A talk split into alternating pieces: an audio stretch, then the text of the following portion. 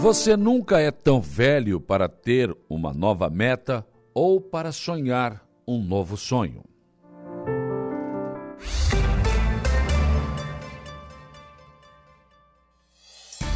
A informação, a opinião. Está no ar, dia a dia. Sete horas, um minuto, sete e um, manhã de terça-feira, dia 15 de agosto de 2023. Uma quinta-feira que começa com muita serração aqui na nossa região. Né? Você que está indo para a estrada agora, aqui na nossa região, está passando na BR-101 ou se deslocando entre os nossos municípios, né? farol de milha ligado, aquele lá de baixo, aquele é para isso, né? E seja visível e preste bem atenção. Né? Qualquer obstáculo à frente pode significar um problema. Então, serração forte ao amanhecer desta terça-feira. Nós, nós começamos com um tempo bom. Não chove, temos tempo bom e a temperatura subiu um pouco de ontem para hoje, no início da manhã. Estamos agora na média aqui de 8 a 10 graus, até pode chegar a 12, né? E né, nossa temperatura hoje pode chegar, deve chegar a 24 graus, vai subir um pouco, mas vai subir mais ainda quarta e quinta-feira. Na quinta pode chegar até 30, 32 graus. Então hoje não deve passar de uma média 25 graus aqui na região. Começa frio, né? Mas vai aquecendo à medida que o dia vai avançando. Terça-feira de tempo bom aqui na nossa região, mas o tempo vai ficar assim encoberto, a meio encoberto, enfim, com nuvens nos céus, né? Mas não há previsão de chuva para hoje, nem para amanhã e nem para quinta. Sexta-feira tem alguma possibilidade de chuva, mas também não os modelos não estão apontando muita coisa não. Vamos aos destaques desta edição, começando com Jairo Silva, os principais destaques da área policial. Bom dia. Bom dia, bom dia, Saulo. Olha, no setor policial, na área de segurança aqui na nossa região, a situação é bastante tranquila, principalmente de ontem para cá. Depois do final de semana agitado, com muitas prisões na região, a, a segunda-feira realmente começou tranquila, a exceção de um fato divulgado ontem pela Polícia Rodoviária Federal, mas um caminhão, um bitrem foi flagrado no fim de semana, mas a informação só foi passada ontem, transportando areia. Uma carreta bitrem com placas de Santa Rosa do Sul é, estava transportando 20.100 quilos 20 mil quilos a mais, 20.100 quilos de excesso de carga e a Polícia Rodoviária flagrou esse caminhão, esse bitrem, acabou multando também é, por, por outros excessos, como o caso do conjunto que excedia o excesso de peso, né? O conjunto excedia também, nesse caso, é, o, o permitido pela lei, né? A questão de tração do caminhão também, há uma exceção nesse sentido também é quase 8 mil quilos a mais da capacidade de tração desse caminhão desse bitrem. Não realmente... 20 mil quilos, 8 tá? mil quilos a mais, é isso? É, não, são 20 mil quilos e 100 de excesso mais? de peso. A mais? É. O 20... caminhão conseguiu se mexer? É, pois é. Agora tu imagina Olha. como é que é. 20 mil quilos e 100 a mais e depois hum. também esse motorista também, nesse que caso, coisa, a transportadora hein? foi multada, é, também pelo, pelo, é, pela questão da capacidade de tração do caminhão, que também tinha hum. excesso. Então chegou a quase 8 mil também o excesso de tração do caminhão. É, além disso, as multas chegaram aí a 10.821 reais. E esse excesso de peso foi transportado, evidentemente, depois foi transferido para outros ah. caminhões. O caminhão ficou retido na Polícia Rodoviária Federal. Segundo as informações da PRF também, é, havia, não havia nota fiscal. A carreta transportava tudo isso de forma irregular e não havia nota fiscal da carga, o que será investigado agora Depois pela Secretaria que as da Fazenda. buracadas, que o asfalto não, é, mas aí não dá, né? Os danos são terríveis, né? Aí não dá. Quem é. devia cuidar do asfalto, que anda todo que dia. Que é o motorista, que é o, que é o caminhoneiro. Lógico. É. Aí a empresa acha que tem que transportar o mundo numa carga só. É uma coisa absurda, né? Então é muito complicado. E aí, danos à rodovia, isso é, é irreversível. É? Além disso, em Santa Catarina, somente esse ano nas rodovias federais, o excesso de carga passou dos 3 milhões e 200 mil quilos. Hum. Olha só. Então foram muitos veículos que foram retirados de circulação, muito excesso de carga através desse trabalho feito pela Polícia Rodoviária Federal, viu, Saulo? Tá certo, é isso aí. Lembro que coibir esse tipo de situação. A gente gosta de reclamar, mas aí o que, que a gente faz para ajudar? Pois é, né? Aí o ser humano, quer dizer, o, do, o dono da transportadora, o dono do caminhão, sei lá, o motorista do que caminhão. Não, mas todo é, quando é transportador, é o dono da transportadora. Vai é, lá e leva isso aí. É, vai lá e leva. Pronto. Dizer, é ele que está mandando, quer dizer, é. então é muito complicado. Aí o motorista não tem culpa essa altura, né? É muito complicado. Também o motorista vai cumprir a sua função, não é, tem jeito, né? Mas e continua o excesso de carga, lamentavelmente, é, eu não sei qual é a vantagem dessas empresas aí, desses transportadores. É muito complicado. Porque um caminhão com uma carga muito acima, ele não vai frear direito. Não, não vai é. segurar direito. Vai ser danos a, ao sistema de freio, que não vai funcionar Sim. direito, danos à rodovia, o pavimento. É. é. Você tem danos na suspensão do veículo, quer dizer, há um desgaste tudo realmente isso. muito grande, né? Tem então, tudo isso. Tudo isso é, são excessos aí cometidos pela, lamentavelmente, nas rodovias do, do, Brasil. E, é claro, aqui na nossa região, né? Mas no mais, na polícia, tranquilo? No mais, a situação tranquila. Tá bom. E no futebol? No futebol, ontem o Palmeiras na Série A venceu o Cruzeiro 1x0 e Bragantino e Vasco da Gama empataram. No fim, né? Foi, no finalzinho, né? Mas o Palmeiras venceu mais uma, né? Também dá sorte o Palmeiras, além de ter um bom time, né? É também ontem Bragantino, Vasco da Gama 1 e hoje tem Atlético do Paraná e Cuiabá complementando então esta rodada é, da Série A do, do, Campeonato Brasileiro, né? Ontem também a bola rolou pela, pela Série B. Nós tivemos é, ontem um jogo, né? É, um confronto entre ABC e Ituano que terminou empatado em 1 um. Não terão nada lá em cima na tabela, né, em uhum. relação aos quatro primeiros colocados da Série B do Campeonato Brasileiro. E falando agora do Mundial de Futsal, de, Mundial de Futebol Feminino, futebol de campo, né, é, é bom lembrar que a Suécia perdeu para a Espanha 2 a 1 um. Então, vitória da Espanha, a Espanha está classificada para a final. Amanhã teremos a outra semifinal entre as donas da casa, a Austrália e a Inglaterra. Agora, esse, esse campeonato mundial, pelo que eu estou acompanhando de longe, né? Sim. Vi alguns jogos só, pouca coisa. Não, não, cheguei a ver um jogo inteiro nem da seleção brasileira. Hum. Mas é, é, é, um, é, um, campeonato de poucos gols, né? É. As goleiras têm sido destaque, é. defendendo pênaltis, enfim, né? Exatamente. Sendo decisivas, mas é, é coisa de 1 a 0 2 a 1 é. poucas goleadas. Né? Placar, é, placar elástico a gente teve praticamente muito pouco, né? É realmente mostra que tem, tem um equilíbrio muito grande. Ou os ata as atacantes não é. estão bem, ou as, de as defensoras estão melhores. Pois é, mas é, mas é isso, é. né? Porque até para o futebol feminino a coisa é mais complicada, a gente é. sabe, né? E está repercutindo muito é. aí é o contrato do Neymar com Raul Ilai, né? Uhum. Esse está milionário, né? Não, não, mas tem gente dizendo que não, que o Neymar vai acabar com a carreira dele, que ele não podia mas fazer é, isso. É. Ah, tu acha que o Neymar está preocupado de ser campeão do mundo? Ser campeão? Não está, não. Tá bilionário. E... Olha o contrato que o cara vai ter, é, rapaz. não está nem aí, né? Absurdo, né? Aí o torcedor ainda tem aquela história, né? Não, o amor à camisa não existe faz tempo, né, gente? Não, que amor à camisa. Não tem nada disso. Não, não. Acabou, o negócio é, é grana. Imagina, rapaz. Ah, o Neymar já tem. Hum. Nunca é o suficiente, né? o sujeito sempre quer mais, hein? Porque Mas se, se, se, tu só tem a tua, um lugarzinho para morar, uma bicicleta para andar, tua necessidade é uma. É. Não, tu já tem um carro, tu já tem uma casa maior. Não, tua necessidade é outra. É outra. É, vai tu imagina padrão, né? quanto é que, qual é o custo hum. para manter o que o Neymar tem. Ah, imagina, né? Que ele já comprou de, né, de patrimônio disso. Não é com duas conversas, dois palitos que tu vai resolver não, isso. Não. Entendeu? É. Então é, tem um outro mundo ali em cima. Sim, sim. Os caras gastam 2 milhões numa noite aí, tranquilo. Vamos, é. Né? é bem é normal. É. Tá é normal, da... nós é. nunca vamos entender, gente. A criatura do andar inferior aqui não, é, não tem como muito entender. Muito longe, isso. né? Muito longe disso. Então não adianta. É, né? Ah, vai, acabou a carreira dele, ele podia ah. jogar. Não, vai ganhar e, dinheiro. E, acabou, não, deu. O negócio dele é dinheiro. Ele já viu que não vai ser campeão do mundo, vai acabar a carreira sem ser nem campeão, campeão do mundo. nem não campeão vai da ser, Europa. Não vai ser o melhor do mundo. Não, e daí? Já foi. Mas ele conseguiu é, conseguiu ser o Ganhar bilionário. dinheiro do... que ele pode gastar o que ele quiser. É, que não... Exatamente. O Neymar é um dos poucos é jogadores que conseguiu tudo isso, né? Sem ser o melhor do mundo, sem, sem ganhar a Copa do Mundo, sem, sem ganhar uma, uma, Copa Europeia, nesse caso, né, a, a Liga Europeia lá, Sim. né? É, e tudo isso está bilionário. Talvez outros que ganharam tudo isso não, tão, não, não, não estejam tão ele. ricos como ele. Então o empresário então, do Neymar é que é bom. Né? No, início da carreira do pai dele, empresário, né? É, é mas depois, depois, o negócio ficou sério. A coisa ficou né? complicada e o pai foi, né? tu sabe como é que é, né?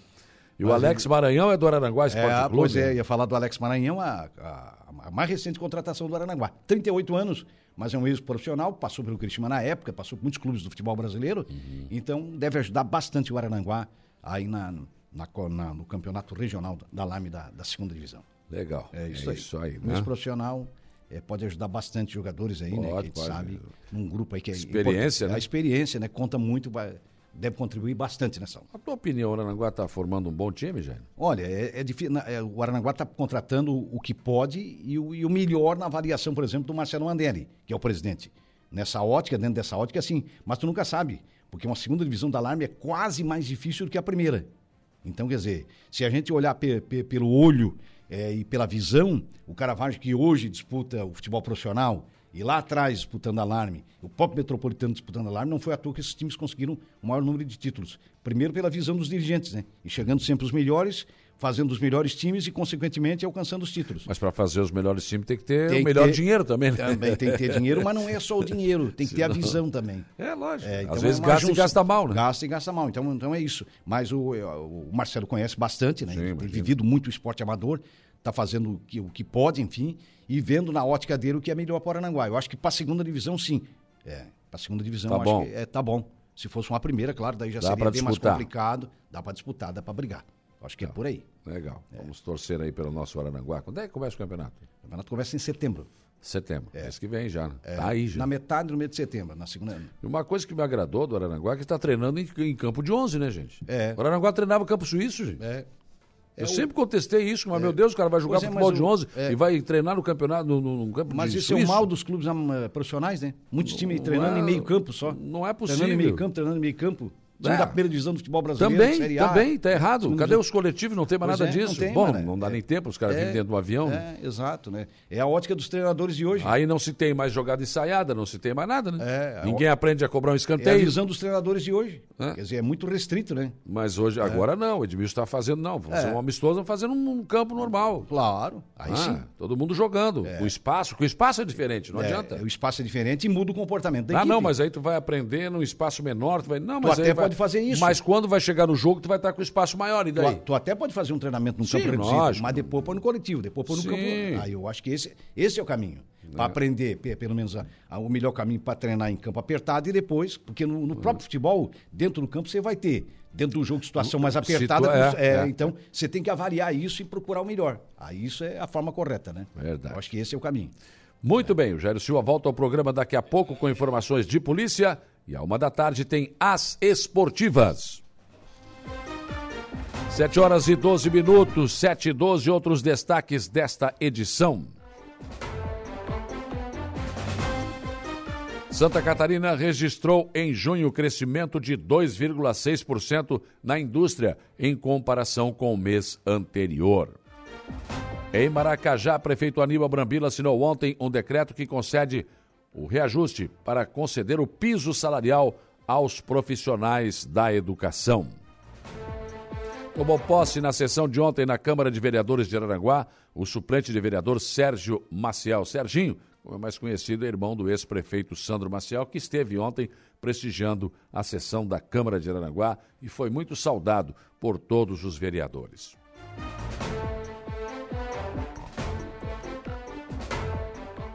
Ontem, o motorista de aplicativo Henrique Zago foi à tribuna da Câmara falar sobre as dificuldades enfrentadas no dia a dia dos profissionais, principalmente a preocupação em relação à segurança. Foi uma proposição do vereador Nelson Soares, que reconhece de utilidade pública a Associação dos Motoristas de Aplicativo. Reunião na manhã de ontem, onde foi tratada a questão da Serra da Rocinha, terminou com uma nova data para terminar a obra. Agora, o DENIT marcou para março do ano que vem. Deputado estadual José Milton Schaefer está encontrando o caminho aberto para uma possível candidatura a deputado federal nas próximas eleições. Hoje, através de decreto municipal, é feriado e ponto facultativo na Prefeitura Municipal de Meleiro, ou em Meleiro, né? Porque nesse dia 15 de agosto, né? É a data consagrada padroeira do município, então hoje é feriado em Meleiro.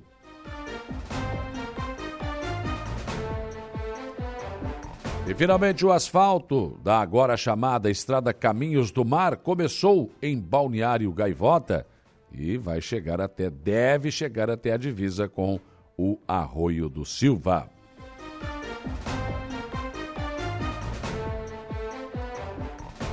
O nosso portal da Rádio Araranguá chama na sua capa primeiro quilômetro asfaltado na rodovia Caminhos do Mar em Balneário Gaivota. Alex Maranhão é do Araranguá Esporte Clube. Moção de reconhecimento ao núcleo jovem empreendedor será analisado na Câmara de Vereadores de Araranguá. Portal NSC Total. Santa Catarina tem 5.700 vagas de emprego abertas no Cine. O portal ND+, bombeiros fazem buscas por barco que desapareceu em Florianópolis.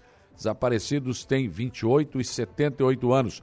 Eles teriam saído em direção ao mar aberto no norte da ilha de Santa Catarina. Em nível nacional, o Correio Brasiliense destaca na sua capa um grito de revolta contra o feminicídio. Houve uma passeata ontem e um protesto durante o enterro de mais uma vítima de feminicídio.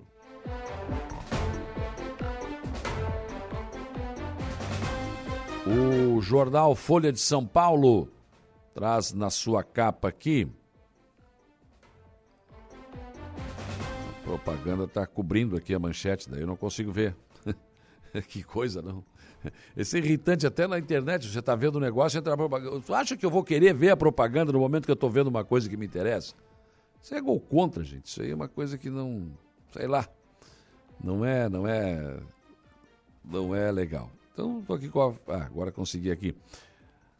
Ultraliberal Javier Mileiro lidera e, uh, e direita domina primárias na Argentina. É o que eu consegui ler aqui, né? O, anúncio estava cobrindo aqui a manchete. Né? O Estado de São Paulo traz na sua capa, na Argentina, peso cai, Banco Central sobe juros após Radical vencer a prévia. Possibilidade de Javier Milei virar presidente mexe com o mercado. Declaração de Haddad causa mal-estar na Câmara e Lira cancela reunião. Jornal O Globo, Rio de Janeiro. Dólar e juros disparam na Argentina após vitória de Milei. Bolsa cai, mercado teme crise política com liderança de ultra, uh, ultradireitista. Haddad vê excesso de poder na Câmara e Lira rebate ministro.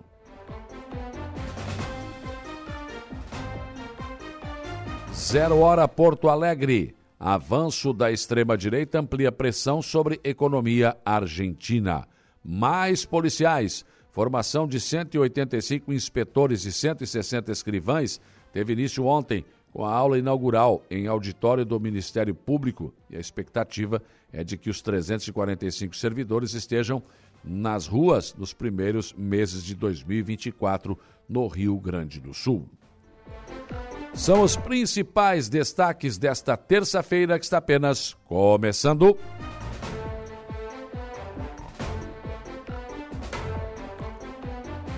Sete horas e 18 minutos, sete e 18, para interagir com a nossa programação nesta terça-feira. Você tem várias oportunidades. Uma delas é o facebook.com barra Rádio. É muito simples, você entra lá, pega o seu celular em qualquer parte do Brasil e do mundo e você pode ter o nosso som e a nossa imagem na palma da sua mão. Tem várias pessoas conosco aqui já, o Zé Pura dando bom dia, o Mazinho Silva, Júnior Bailão, Geraldo Cordeiro, Luciano Oliveira da Silva, Zélia Crescêncio, Terezinha Santana Maia, Macan, Bento Bittencourt, bom dia, Tânia Luzia Guimarães, Marcela e Rosana, Sandra da Silva, chegando aqui o Donizete Sacon também e outras pessoas no nosso facebook.com barra Rádio Araranguá. Outra opção, nosso WhatsApp, 489-8808-4667. Bom dia, Saulo e ouvintes, afinal, uh, foi num torno ou foi pregando, pegando caranguejo que não sobrou o mindinho para coçar o ouvido? Pergunta aqui o Guilherme Mirim, sempre bem, é, bem humorado. Bom dia, Saulo. Manda um abraço para minha esposa Carla e o meu filho Davi. Primeiro de setembro é meu aniversário. Ah, o, o... Ah, tu não lembrou do meu, eu vou lembrar do teu, por quê, ô tia Graxa? tu não me mandou presente também? Ele tá mandando todo dia essa mensagem. Olha, meu aniversário tá, mas daí? E o meu? Tu também não me mandou?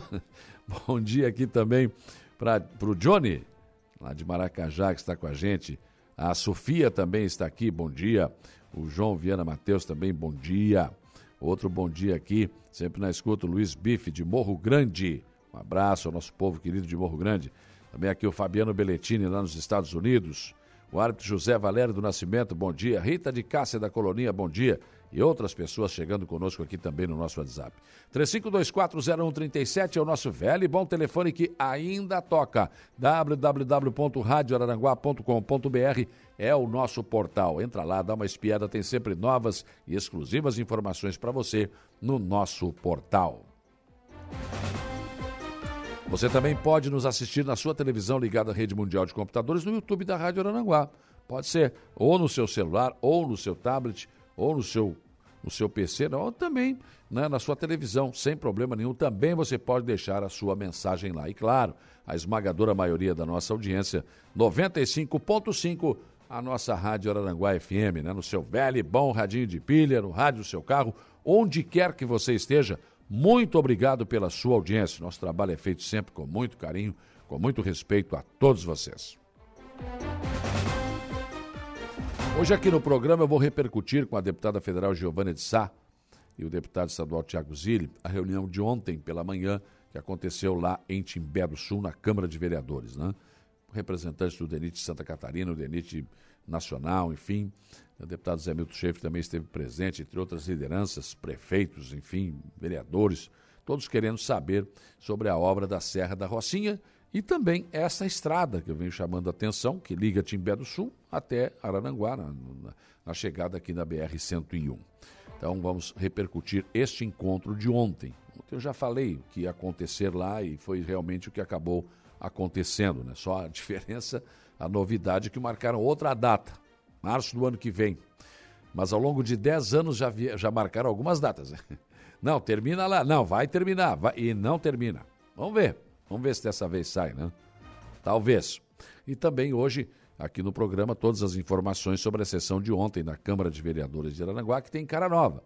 Ontem foi, assumiu como suplente vereador, assumiu como vereador o Serginho Maciel, que é irmão do Sandro Maciel, que ontem assumiu por 30 dias na Câmara, na vaga do, eh, do vereador Jair Anastácio, que faz assim, continua, dá continuidade então ao rodízio eh, de suplentes que assumem na Casa Legislativa. Aqui no programa você ainda tem o comentário do Alexandre Garcia, a previsão do tempo com Ronaldo Coutinho. O Jairo Silva nos traz informações de polícia e o Igor Claus as informações do Notícia da Hora. Mesa de áudio, Kelvin Vitor. 7 horas e 22 minutos. O dia começa com a boa informação de que Santa Catarina registrou em junho um crescimento de 2,6% na indústria em comparação com o mês anterior. Este avanço foi o maior do país e também o maior na análise mensal de 2023. A porcentagem positiva amenizou a queda registrada no primeiro semestre. Os dados são do Observatório Fiesc, com base em informações disponibilizadas pelo IBGE. O governador Jorginho Melo disse que o avanço na indústria catarinense mostra que nosso estado está no caminho certo. O governador destaca também que houve avanço no comércio e a soma de todos esses dados positivos vão trazer uma nova perspectiva ao nosso estado. Para o governador, a indústria é um setor de grande ênfase para o estado, pois traz arrecadação e geração de empregos. O governador destaca esse avanço de 2,6% em junho, enquanto nacionalmente o aumento foi de apenas 0,1%. E para o governador, isso deixa claro que o governo está ocupando, está preocupado com o setor e incentivando a atração de novas empresas e a ampliação das que já estão instaladas aqui. Em Maracajá, o prefeito Aníbal Brambila assinou ontem um decreto que concede o reajuste do piso salarial dos profissionais eh, da educação.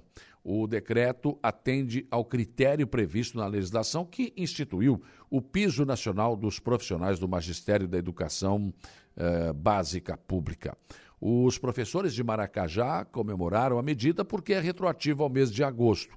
São algo em torno de 70 profissionais da educação da rede municipal para receber esse benefício. O salário dos docentes com 40 horas passou de R$ 3.447,68 para R$ 4.420,55. Tomou posse na sessão de ontem na Câmara de Vereadores de Araranguá o suplente de vereador Sérgio Maciel.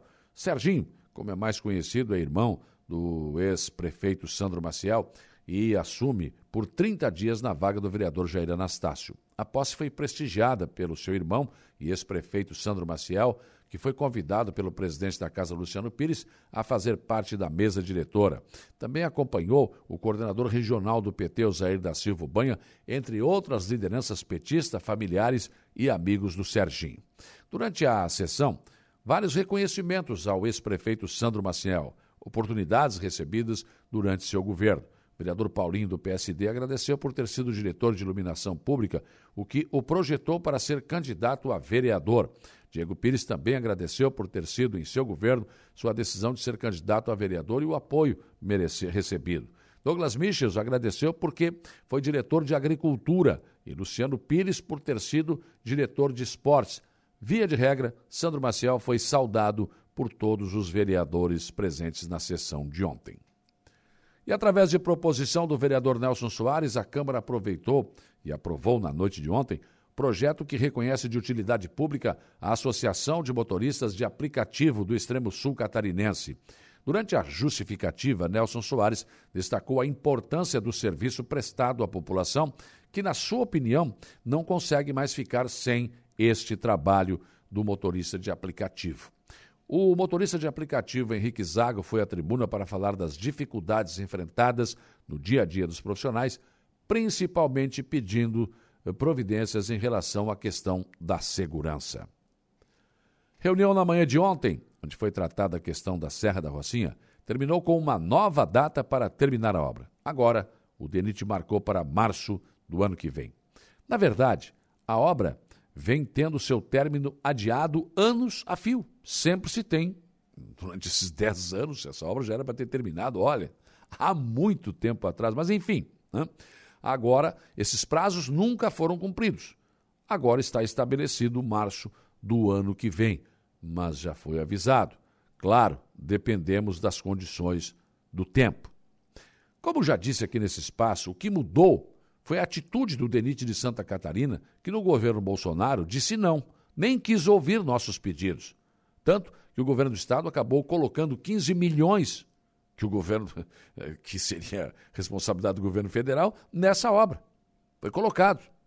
Com o governo Lula, o DENIT não só conversou, como acordou né, é, com que o Estado faça um projeto para a rodovia que liga a descida da Serra a BR-101, com desvios em Turvo e Timbé do Sul, aliás, Turvo e Ermo, prevendo a revitalização do asfalto e também o acostamento.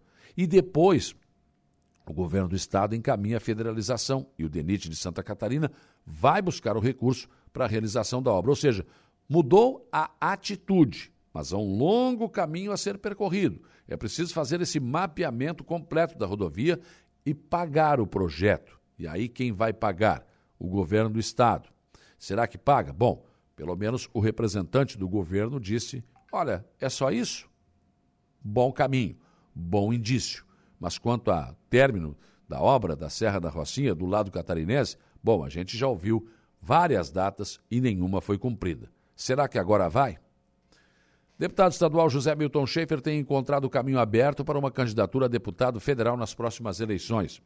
Na última eleição, ele chegou a ensaiar uma mudança de estadual para federal, mas o cenário não recomendou e ele preferiu garantir a vaga como estadual para mais um mandato. Agora, até no encontro regional do PP, ele tem sido referendado como possibilidade para ser candidato a deputado federal por nossa região.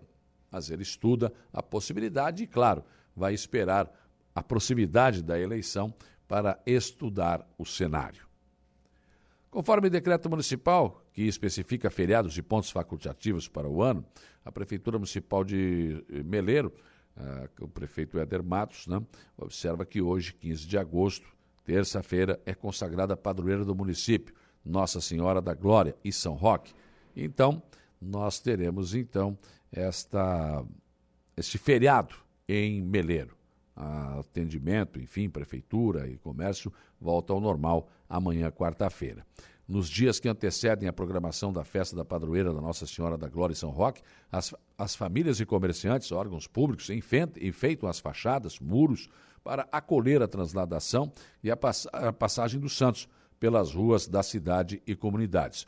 Ponto alto acontece hoje, dia 15, às 9 horas, com a transladação. Às 10 horas, terá missa festiva em homenagem a Nossa Senhora da Glória e São Roque. Às 12 horas, almoço festivo, que será risoto e carreteiro no Salão Paroquial de Meleiro. Ingressos estão disponíveis com os membros do CAEP. E finalmente o asfalto da agora chamada Estrada Caminhos do Mar, que já foi Interpraias, enfim, né? Vocês conhecem a história. Começou em Balneário Gaivota, entre Balneário Gaivota e a Rui do Silva. A obra é prometida e discutida há mais de 25 anos e nunca foi levada a sério por nenhum dos governos que passaram ao longo destes anos. Há 20 anos atrás, essa obra foi anunciada como começada em Sara, assim como aconteceu agora. Em Sara não, começou, agora vai. Na época, foi feito alarde de que havia dinheiro no cofre, a obra avança, avançaria de Sara na direção de Araranguá. Não falaram da ponte aqui sobre o rio Araranguá. Na época não foi falado. Foi feito apenas um pedacinho de asfalto que serviu para Içara e parou ali. Ficou lá, unindo nada a coisa nenhuma, mas que serviu para Içara.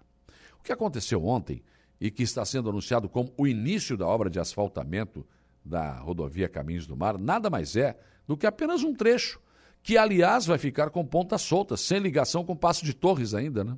Que seria uma segunda etapa. E chegando a, e, e sem qualquer perspectiva de avançar passando pelo Arroio do Silva e chegando a Aranguá. Seguindo em frente, uma vez que a ponte também ainda não saiu do papel. A menos que seja feito um projeto total da obra, incluindo asfalto, pontes e que haja um governo, que pode ser Jorginho Melo, né? disposto a investir na obra, nós vamos continuar asfaltando pedaços que não serão interligados e vamos continuar a dizer que a obra começou. Pensem nisso enquanto lhes desejo um bom dia.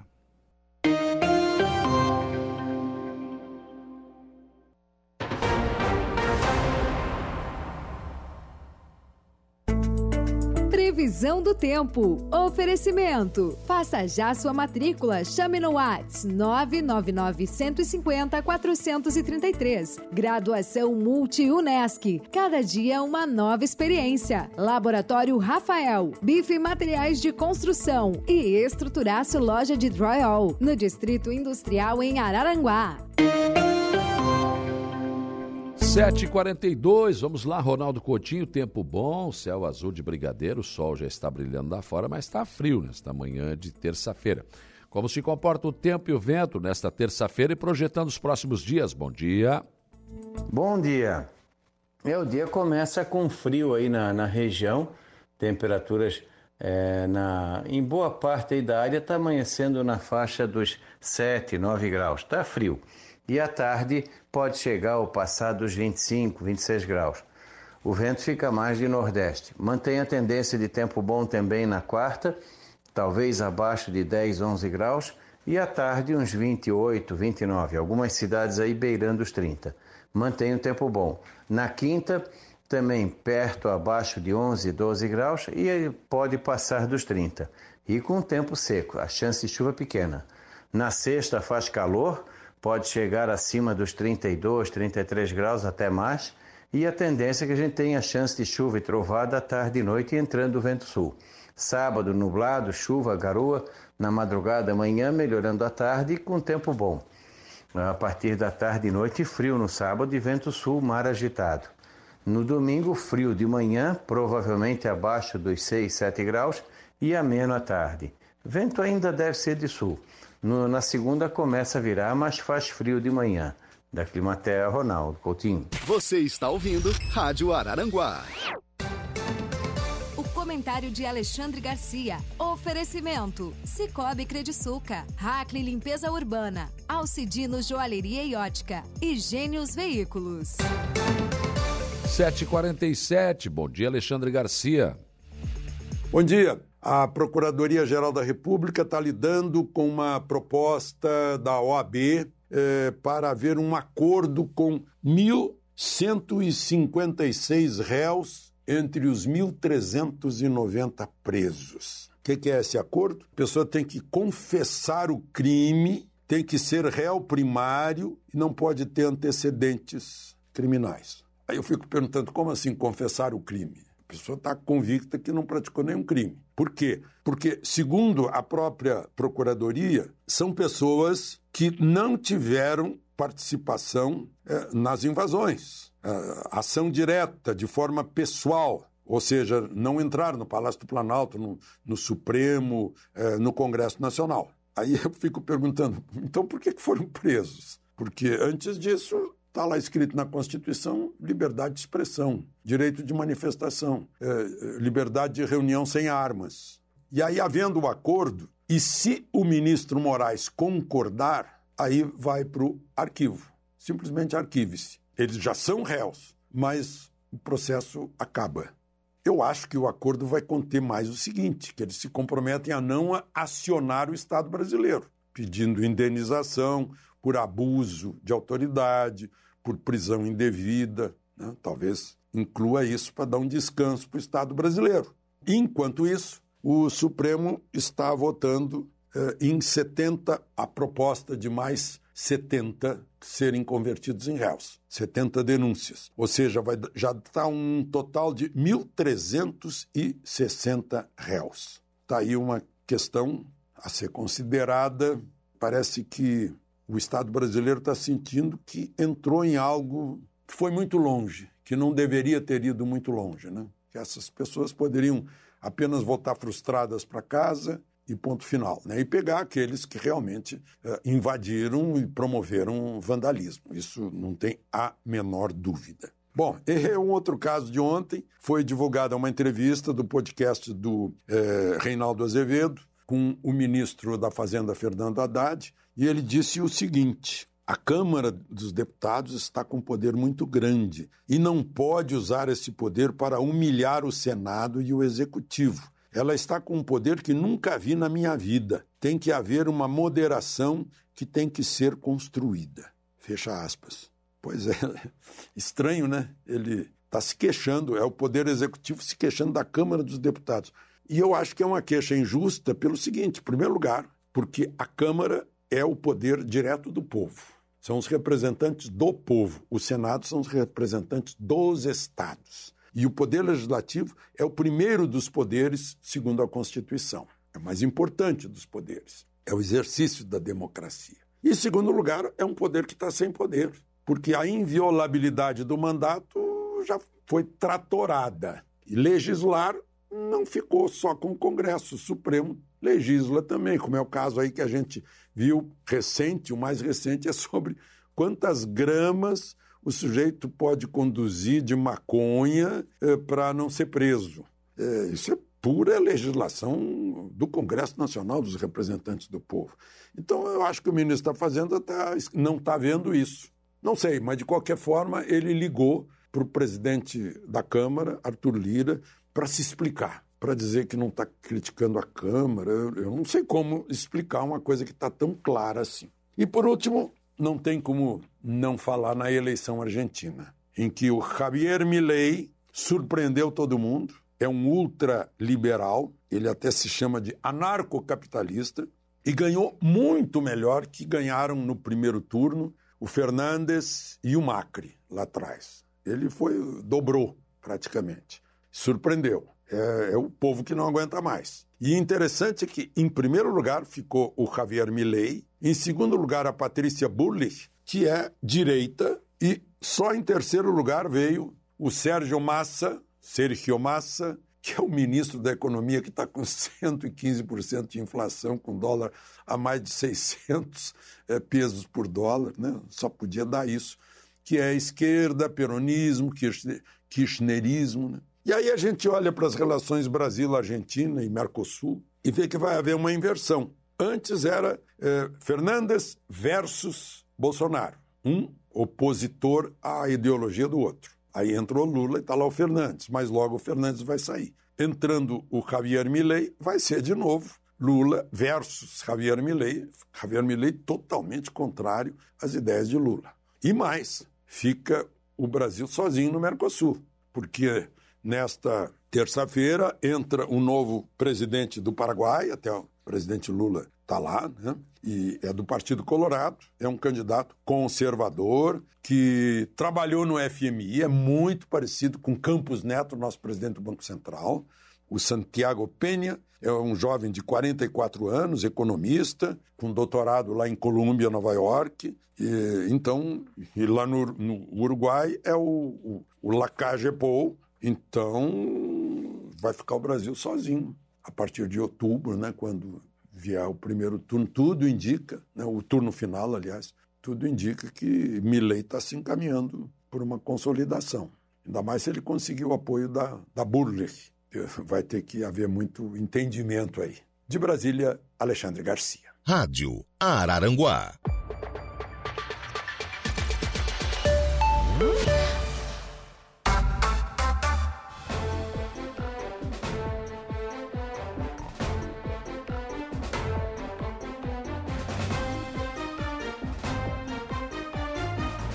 Sete horas e 55 minutos. Vamos ver aqui, atualizar a nossa temperatura. Está 11 graus aqui, mas está menos, né? Mas está em torno de, de, de 9 a 11 graus aqui na nossa região. Sol já apareceu, né? Tá aí firme, forte. Daqui a pouco teremos um aumento da temperatura gradativamente. Bom dia para o Valdeci Batista de Carvalho, também aqui para o Nonato Barbeiro, né, que está aqui com a gente, a Júlia Terezinha Guise, bom dia a Marilé Guedin Dias, Cida Alves, Nena Lessa também, bom dia, povo de Deus. Rinaldo Martins, bom dia. Doutor Fábio Estevão Machado, bom dia. Bom dia para o compadre Hamilton também, né? A Eunice Farias também, a Ronete Zendegger Ferreira, Alice de Bona, Céia Soares, pessoas que já estão conosco aqui no facebook.com barra Rádio Araranguá. Siegfried Germano Wegner também, bom dia aqui, boa terça-feira. O Enedir, lá do Praiano também, deixando o seu bom dia aqui, legal. Também conosco aqui, o Sandrinho Ramos, muita neblina na estrada geral do Morro dos Conventos, né? Aí, tá vindo agora, né? Tá vindo agora lá do Morro dos Conventos, tem sim, tem bastante neblina. De manhã, mais cedo tinha bem mais, né? Agora o sol já começa a dissipar alguma coisa aí, né? Mas tem, tinha muita neblina ao amanhecer.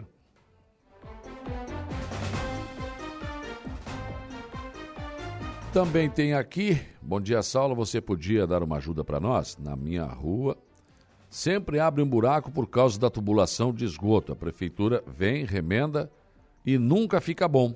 Antes era a estrada de chão, então não incomodava, mas agora é lajota. E faz uns seis meses que abriu o buraco e a prefeitura veio prontamente e remendou. Tirou as lajotas, deixou só na terra. Né? E, mas só que remediou.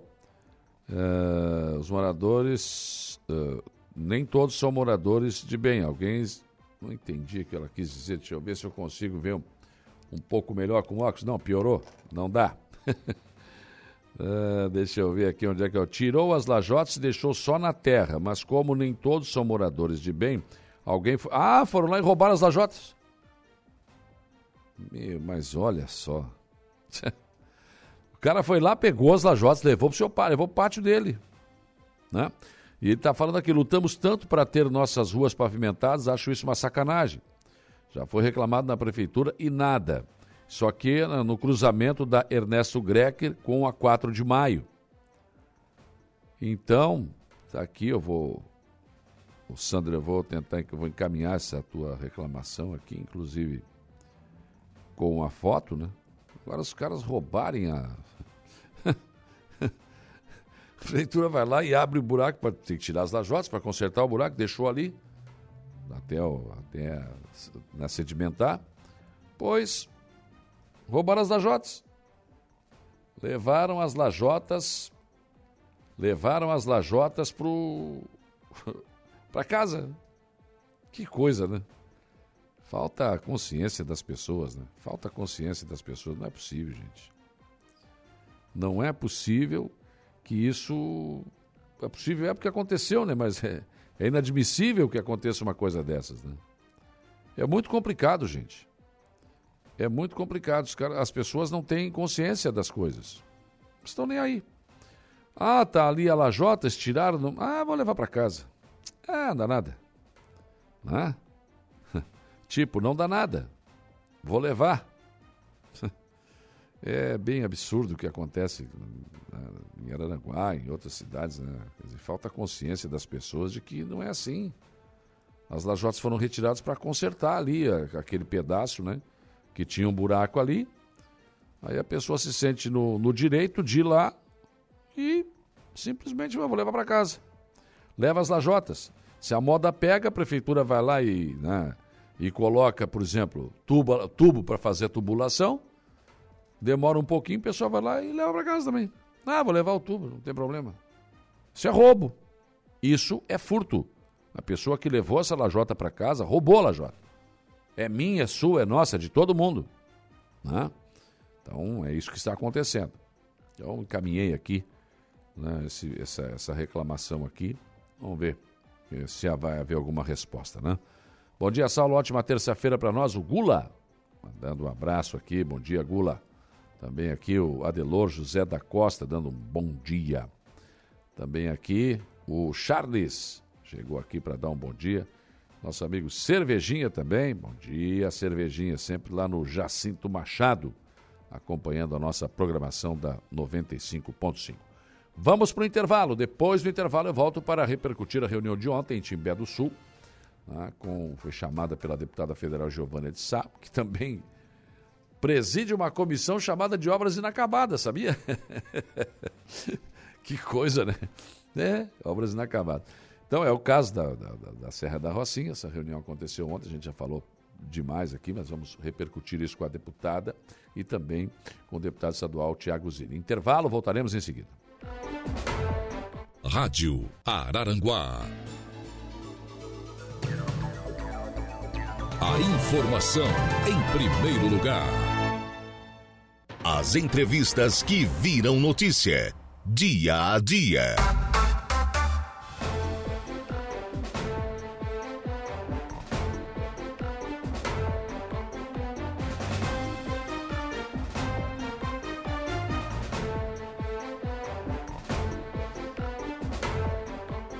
8 horas e 11 minutos, 8 e 11. Vamos em frente nas informações e discussões do dia a dia, nesta manhã de terça-feira, né?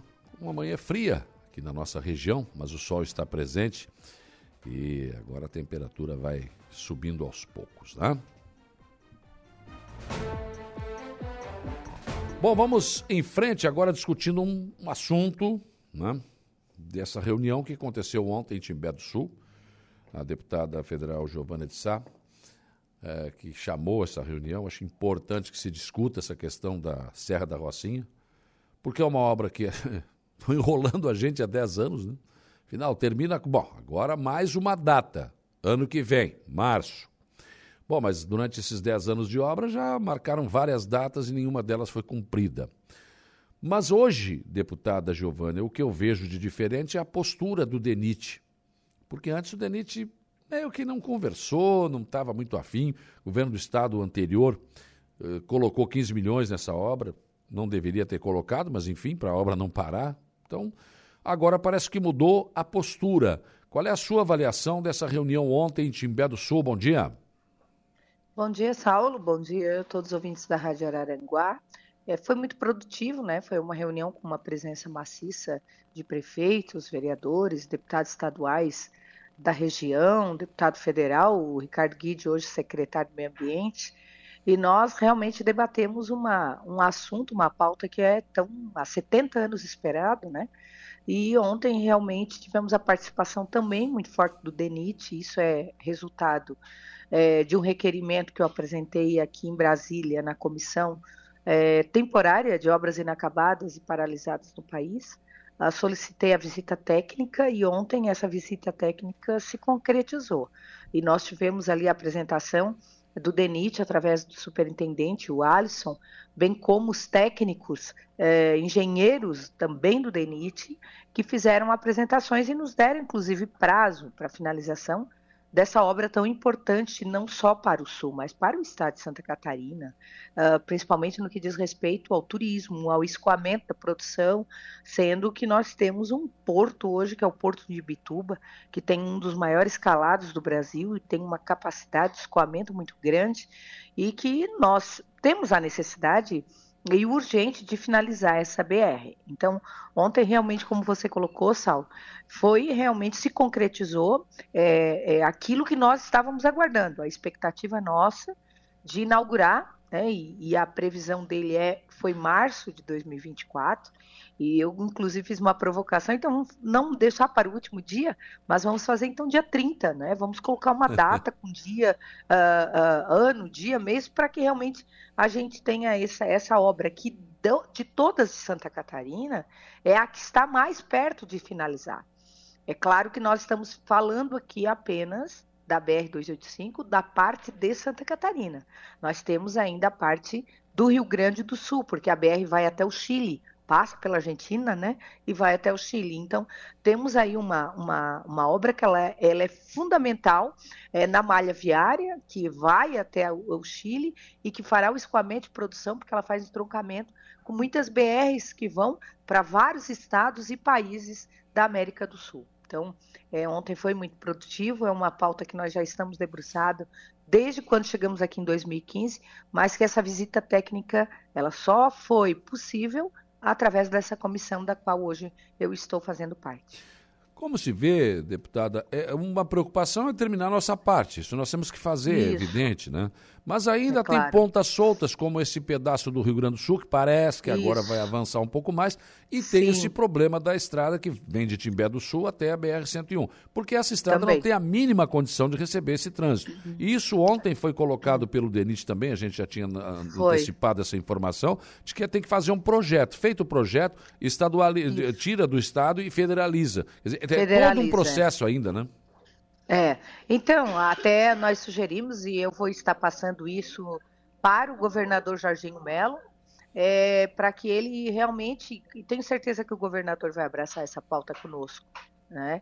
E ele vai então passar, nós vamos sugerir que a gente desenvolva através da Secretaria de Infraestrutura, que estava ali representado, e a Secretaria de Portos e Aeroportos, tanto do secretário Gerri, do Soratinho também estava ali é, presente, onde nós vamos sugerir que façamos o projeto agora e após a gente vai, vai para a segunda é, etapa, que é a federalização daquela rodovia. Né? Essa é uma parte, que é da BR até Timbé do Sul. É claro que lá em Timbé do Sul a gente já tem né, uma, uma, uma, uma via que possibilita, mas nós temos a outra parte que precisa ser resolvida. Então, a partir de agora, esse é um outro passo que nós já vamos lutar, e também o Rio Grande do Sul que inclusive eu vou conversar com o, o, deputado do Rio Grande do Sul, os deputados todos, o coordenador, que é o deputado Carlos Gomes, para que a gente agilize também.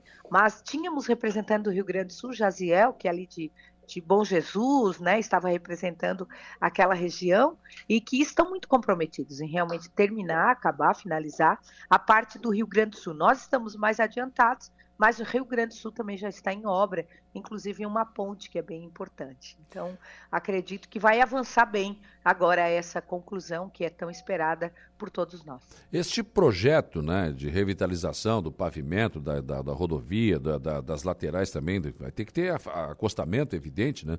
Ali passam máquinas agrícolas, não tem como não passar, isso. né? É, tudo isso, isso, esse projeto já tem que ver o custo e quem é que vai bancar? O Estado? É, então, essa é uma conversa agora, né? Uma outra etapa, porque a gente, como diz Jack Stripador, né? Por partes, né, Sal? vamos por vamos partes, lá. né? É, é uma outra, é. outra conversa que eu vou falar, fazer com o governador Jorginho, e com certeza ele vai dar todo o apoio, uh, porque é importante para os agricultores também. Né? E a gente tem que ter essa via é, é, é realmente facilitada por todos, é, sendo que é, o que nós temos que ver não é só o turismo que vai desenvolver, nós ficamos entre a serra e o mar. O porto de Imbituba é, vai ter um escoamento de produção que não se tinha, porque hoje o escoamento da produção vai para o Rio Grande, lá no Rio Grande do Sul. E a gente sabe que gera emprego e renda. Então, o governador com certeza quer mais arrecadação para o Estado, é importante, e mais geração de emprego é fundamental. Isso é o desenvolvimento tanto social e econômico de um Estado. Então, com certeza, essa obra ela se paga em poucos anos. Eu tenho estudos aqui que ela se paga em, em meses, né? É, porque a partir daí você começa a, a desenvolver é, é implantação de restaurantes, aquela, aquela via ali, ela vai se tornar uma, uma BR, né? Você vê a 470 que hoje está ainda está muito mais atrasada que essa nossa, mas você vê grandes BRs aí, a própria BR-101, que trouxe o desenvolvimento é, a partir da sua marginal. Então, isso vai acontecer na 285. Então, o Estado vai ganhar muito e rápido com, com a finalização dessa obra. Então, o governador, com certeza, vai nos ajudar, vai nos apoiar a, a desenvolver também esse projeto importante. E outra coisa, deputado, aqui na chegada da BR-101, como está hoje, com esse trânsito, da forma como está a estrada, está bom. Mas com esse trânsito todo que vim, que vai chegar isso. de lá, que vai descer, acho que tem que ter um outro tipo de acesso, né? Tem que melhorar esse é acesso isso. à BR-101. É, isso também vai ter que se falar com a concessionária, né? Para melhorar esses acessos, porque vamos ter é, cargas grandes, né? Que vão ter acesso, que hoje ainda temos pouco. Com certeza. Então, é, acho que isso pode ficar muito tranquilo, né? Os ouvintes aí da Rádio Araranguá, sendo que Araranguá e Balneário Arroio do Silva, essa região, vai ter um desenvolvimento fantástico, né? Então, acho que agora é trabalhar para que a gente tenha esse projeto, é, buscar também com a concessionária, os acessos, é toda essa parte que vai dar o suporte à BR-285. Com certeza. Ou seja, é mais um caminho, né? é mais uma esperança. Mais um caminho. É isso aí. Parece que para a nossa região é tudo sempre difícil, né? Eu é, disse, muito deputado, lutado, né? Eu disse, deputado, que as nossas bandeiras são as mesmas há 50 anos, né? Serra do Faxinal, 285, é. barragem é. multiuso, é. abertura e fixação da Barra do é. Rio Aranguá, Interprais, que eu não acredito mais que vai sair. Mas, enfim, né? elas estão já, além de surradas, estão desbotadas. A gente precisa tirar essas coisas do papel, tirar da frente, para que a gente tenha novas bandeiras também, né? É, tudo às vezes a gente percebe que no poder público tudo é tão burocrático, né? Às vezes a vontade de querer fazer é, é, grande, mas a burocracia, né? E aí você sabe que tem as empreiteiras, tem aditivos de contrato, uh, e, e, tudo isso às vezes vai emperrando, vai parando as obras. Então muitas vezes você tem que pegar o papel, o papel não anda, né? E nem voa uh, sozinho, você tem que levar ele ao lugar certo. Então é por isso, inclusive, que a gente ontem promoveu essa visita técnica. A, agradeço à Câmara Federal, o governador Jorginho por encaminhar todo a, o aparato, toda a equipe também para estar com a gente, o Porto, a CIVA, a SIC, a FACIS, que estava presente, nós chamamos de 80 autoridades, ou seja, há, há uma importância tão grande é, essa, essa rodovia que a gente viu um movimento no dia de ontem. Então acredito que agora as coisas vão, a gente realmente está lutando e foi esse o objetivo de eu entrar é, na, na, na, nessa comissão, né? Então nós vamos trabalhar, a bancada catarinense também tem trabalhado para isso, inclusive deputados. Estou aqui na minha sala com a deputada Carmen, secretária de Saúde, que está aqui em Brasília, vai acompanhar o dia inteiro aqui. Ela, nós estávamos falando sobre a BR-285, ela disse, eu já coloquei recursos aí também. É. A bancada federal já colocou, ou seja, todo mundo fazendo esforço para que isso aconteça, né, Saulo? Então vamos lutar e eu acredito muito que isso vai acontecer e vamos ter uma grande festa nessa inauguração, se Deus quiser, né? O importante é entregar para o povo, com certeza. Um abraço à secretária Carmen, que está fazendo um, um grande trabalho. Ela também está mandando, Saulo Machado. Um grande trabalho aqui como secretária de saúde. é certeza, verdade. É verdade. Está em Brasília verdade. de novo, né? Sim, é busca de recurso, é luta, é. né? E tem sessões aqui hoje sobre a saúde, então é um trabalho constante aí, aqui, é buscando uhum. recurso para melhorar a vida dos catarinenses, com certeza. Deputada federal Giovana de Sá, foi um prazer ouvi-la. Tenha um bom dia de trabalho. Prazer um abraço. É meu querido. Um abraço. Um abraço a você e todos os ouvintes da Rádio Araranguá, Saulo. Tá bom. Aí, portanto, a deputada federal Giovana de Sá. É, é isso, né? A gente não pode criar falsas expectativas, dizer que não, agora está tudo certo. Não está. Tem um longo caminho a ser percorrido, né?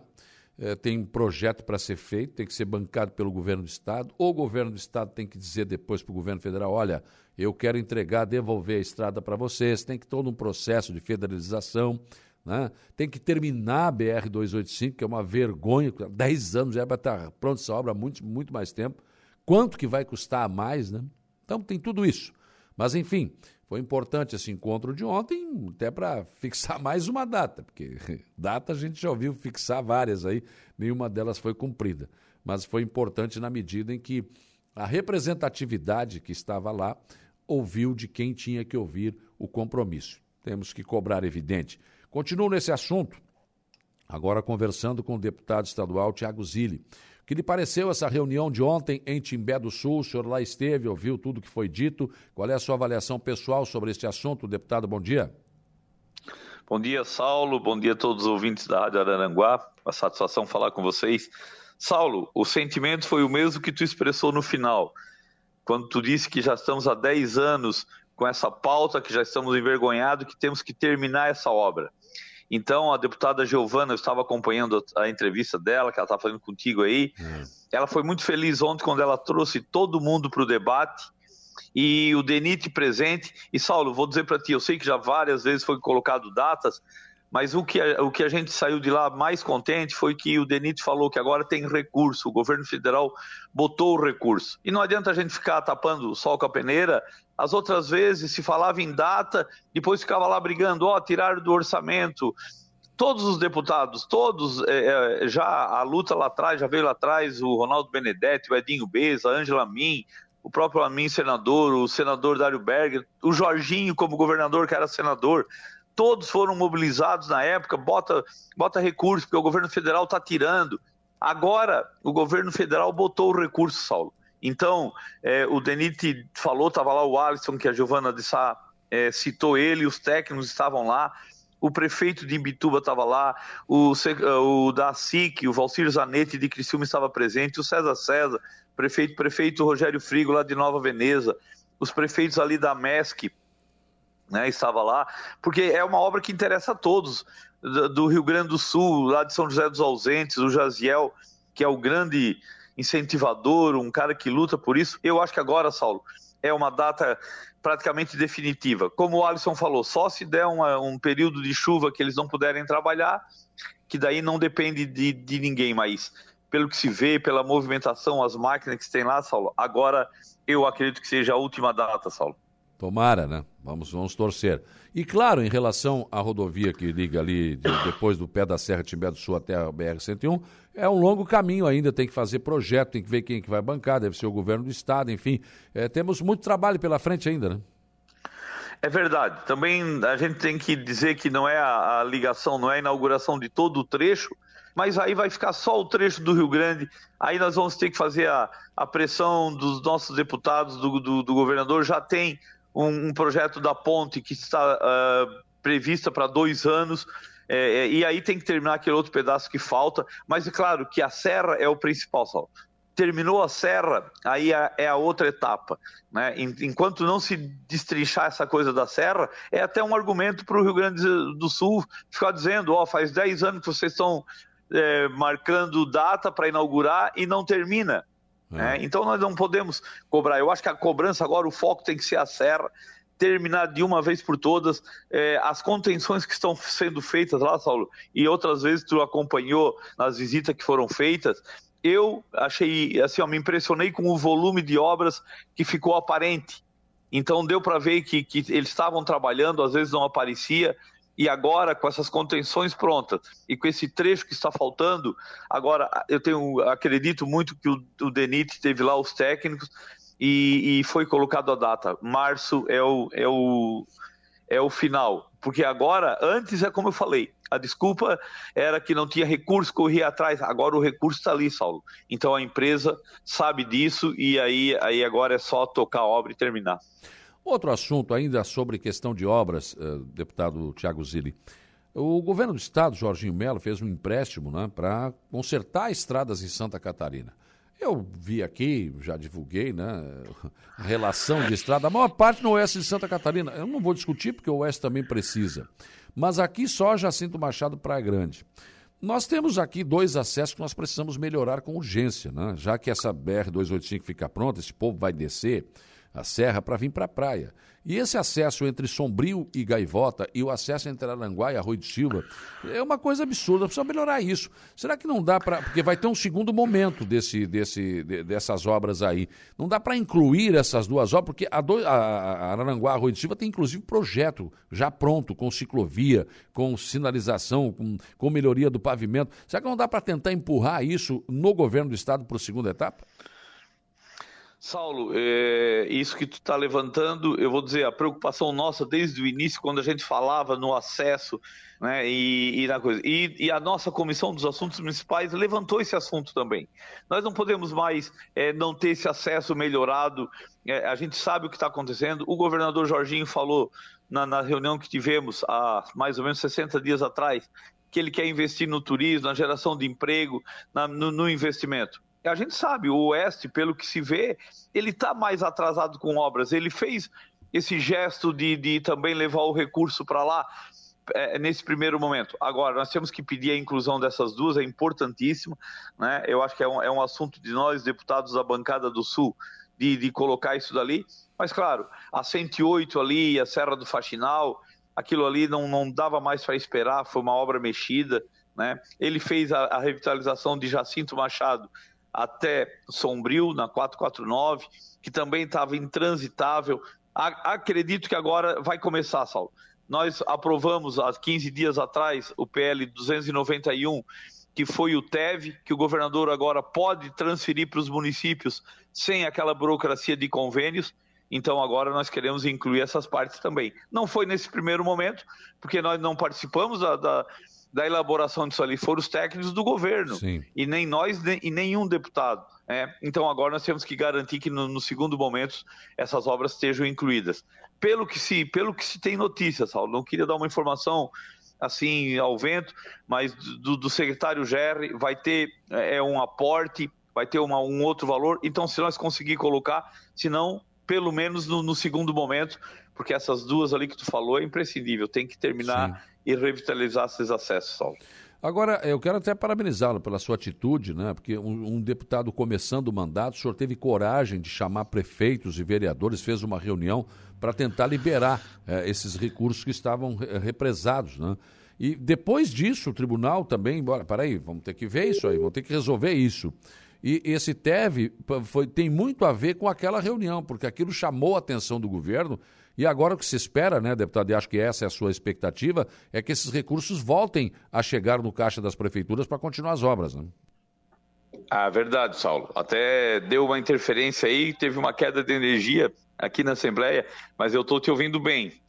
É, Saulo, é, é, aquilo que nós fizemos, audiência pública, foi para chamar o governo do estado para acelerar esse processo de transferência, para dar oportunidade para ele.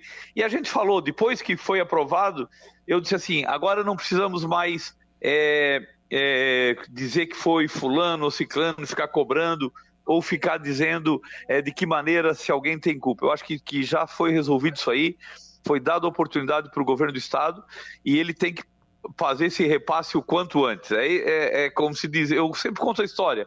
Meu pai dizia assim: quando tu acerta com alguém, faz um negócio, acerta uma conta, não fica mais lá cobrando, não fica mais lembrando do passado, porque demorou, porque atrasou, quem errou.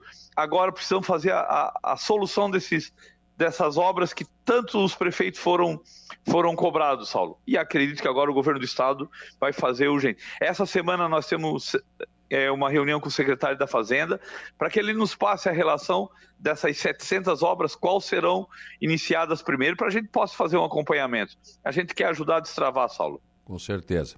Deputado estadual Tiago Zilli, foi um prazer ouvi-lo aqui no programa. Tenha um bom dia de trabalho, um abraço.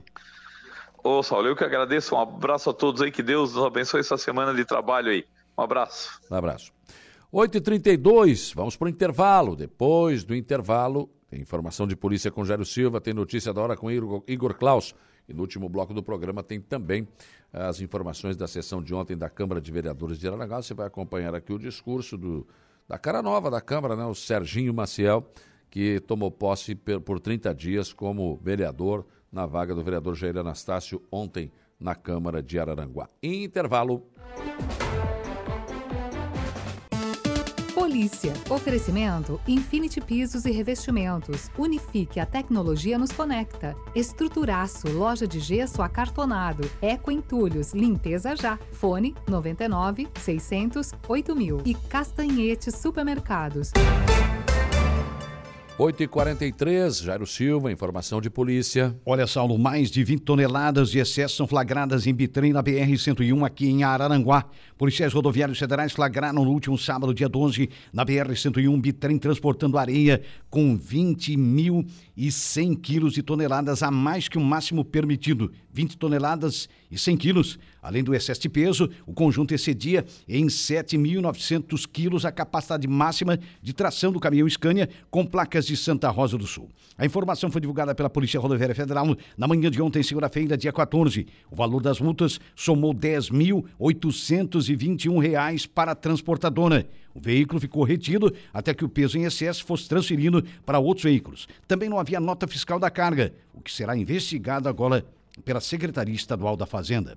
Somente este ano, nas rodovias federais do estado, mais de 3 milhões e 200 mil quilos de excesso de peso em veículos de carga já foram retirados de circulação. Conforme a PRF, o peso acima do permitido como muita gente sabe, causa buracos, rachaduras e desníveis no asfalto. Além disso, o sistema de freios e de suspensão do veículo ficam sobrecarregados, comprometidos, aumentando então a chance de acidentes e fazendo, provocando riscos, é claro, para os condutores da rodovia. A notícia no ponto. Dia a dia. 8 horas e 46 minutos. 8 e 46. 14 graus a temperatura. Bom dia para o Roberto Rebelo, aqui dando mensagem aqui, desejando um bom dia para todos os nossos ouvintes nesta manhã de terça-feira. Aberto o prazo para entrega da declaração do Imposto Territorial Rural Igor Klaus, bom dia. Bom dia, Saulo. Bom dia, ouvintes. Isso mesmo. Imposto para todo mundo. Ninguém não, não. escapa. E imposto é uma coisa que não é uma coisa que eu digo, não, não, eu vou pagar, né? eu quero pagar. Não, é imposto você pagar, tem que é, pagar, não adianta. O nome já diz tudo, imposto. Imposto, não é que eu queira. E vamos ficar ligados, tem multa, hein? Tem multa e tem que é. correr atrás. Porque se fosse fácil de pagar ainda, né? Não, isso não, é, não, o governo te cobra e ele te dificulta o pagamento ainda. Dificulta a tua vida ao máximo. Tu, não tem um, é... tu tem um prazo, é. geralmente esse prazo não é tão longo assim, e tu tem que ir atrás ainda. Eles é. não vêm te trazer o imposto não. na tua casa. Não, tu vai atrás e tu paga, senão tem multa ainda. É, é o mesmo a questão ainda dessa nota, nota online, né? Exatamente. Tem lugar que não tem, o agricultor não tem nem internet, como é que ele vai fazer? Cara? Mal tem luz em Hã? alguns lugares, daí é, tem que ter a nota. Pois é, mas aí como é que ele vai fazer? Online tem que ter internet, no mínimo, né? É, não. É então, é... eles fazem umas coisas assim que não, sei lá, são bem, bem complicadas a situação. Né? Bem complicada. Mas, enfim, vamos alertar aqui o nosso pessoal que tem aí terra rural, né? Tem que cuidar deste imposto aí. O Notícia da Hora agora com Igor Klaus. Depois tem intervalo e na volta eu volto para enfocar então a sessão de ontem da Câmara de Vereadores de Araranguá. Notícia da hora. Oferecimento: Giasse Supermercados, Laboratório Bioanálises, Rodrigues Ótica e Joalheria, Mercosul Toyota e Bistrô e Cafeteria, Hotel Morro dos Conventos. Começou ontem o prazo para o envio da declaração do Imposto sobre a Propriedade Territorial Rural de 2023. O tributo deve ser pago por pessoas físicas ou jurídicas que possuam a qualquer título imóvel rural. A declaração deve ser entregue até o dia 29 de setembro deve ser enviada por meio do programa gerador da declaração do ITR, Programa ITR 2023, disponível do site da Receita Federal. O Ministério da Fazenda informa que o programa Receita Net pode ser usado para a transmissão da declaração. De acordo com instrução normativa número 2151 da Receita Federal, está prevista a multa de 50 reais o mínimo ou 1% ao mês, calendário calculado sobre o total do imposto devido em caso de atraso. Eu sou Igor Claus e este foi o Notícia da Hora.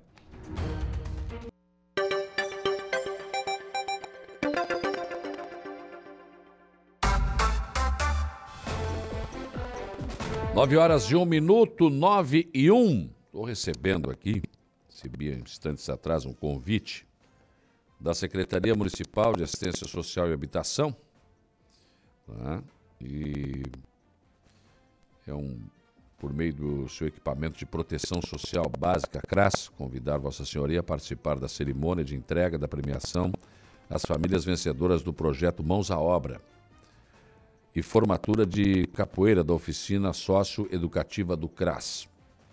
Esse evento vai se realizar no dia 26 de agosto, às 14 horas, na dependência do Centro Multiuso, na 15 de novembro, em frente ao Instituto Federal de Santa Catarina. E o, o convite vem assinado aqui pelo Joelson Anastácio, coordenador do CRAS, e também pela Johnny César, que é a secretária de Assistência Social e Habitação de Araranguá. E eu conversei com o Joelson sobre este assunto, sobre esse projeto, e achei muito interessante esse projeto, porque ele faz com que o aluno e os pais ou responsáveis trabalhem junto né, as questões. É pintar um quadro, fazer, enfim, várias tarefas. Né? Então não é uma coisa que o aluno vai fazer sozinho, não. O pai tem que participar, a mãe tem que participar, ou o responsável tem que participar. Né? Então isso dá aquele sentido de que a educação de uma criança, de um adolescente, ela não é responsabilidade da escola. Né? Ela é responsabilidade também de quem é responsável por essa criança e sobre esse adolescente. Muito interessante, gostei muito do projeto. Quando o Joelso esteve aqui, eu disse a ele: olha, eu gostaria de participar quando for entregar a premiação, quando tivermos já os ganhadores. E ele gentilmente me manda agora esse convite, eu agradeço, claro que estarei presente, né?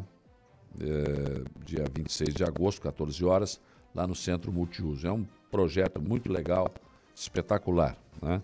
que foi implementado pelo CRAS de Araranguá, que está de parabéns por ter essa, esse tipo de visão né? de que é preciso trazer aí os pais, os responsáveis para a educação dos filhos.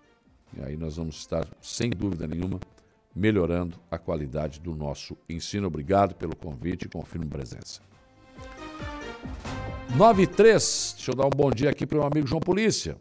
Ah, João Polícia do Arroio. Uma ótima, maravilhosa terça-feira. Um abraço a ti e a todos os amigos da Rádio Araranguá. Ontem foi noite de sessão na Câmara de Vereadores de Araranguá. Ontem teve uma proposta de emenda à lei orgânica número 01/2023 da própria mesa diretora, que deu entrada ontem, mas acabou sendo a pedido né, e aprovado pelo plenário, incluído, votado e aprovado na sessão de ontem, que altera o parágrafo único do artigo 42 da Lei Orgânica do Município de Araranguá. Também foi aprovado ontem um projeto de lei ordinária 053-2023, de autoria do vereador Nelson Soares, que reconhece de utilidade pública a Associação de Motoristas de Aplicativo do Extremo Sul de Santa Catarina. O vereador Nelson Soares foi à tribuna primeiro para justificar este seu projeto. É, esta proposta tem o objetivo principal de garantir que os motoristas por aplicativo que desempenham um papel significativo em nossa economia e sociedade contemporânea tenham uma plataforma organizada e representativa para defender seus interesses. O reconhecimento desta instituição sem fins lucrativos permitirá que esses profissionais tenham voz ativa em discussões relevantes, bem como acesso a recursos e apoio necessários para enfrentar os desafios inerentes a esta atividade. Ao conferir o status de instituição sem fins lucrativos a essa associação, estamos reforçando o seu compromisso em trabalhar em prol dos motoristas por aplicativo, proporcionando-lhes um ambiente seguro para expressar preocupações, propor melhorias e colaborar com as autoridades reguladoras. A natureza sem fins lucrativos da instituição demonstra claramente sua dedicação à promoção dos interesses daqueles que são parte vital da nossa economia compartilhada e do moderno e hoje indispensável sistema de transporte de passageiros.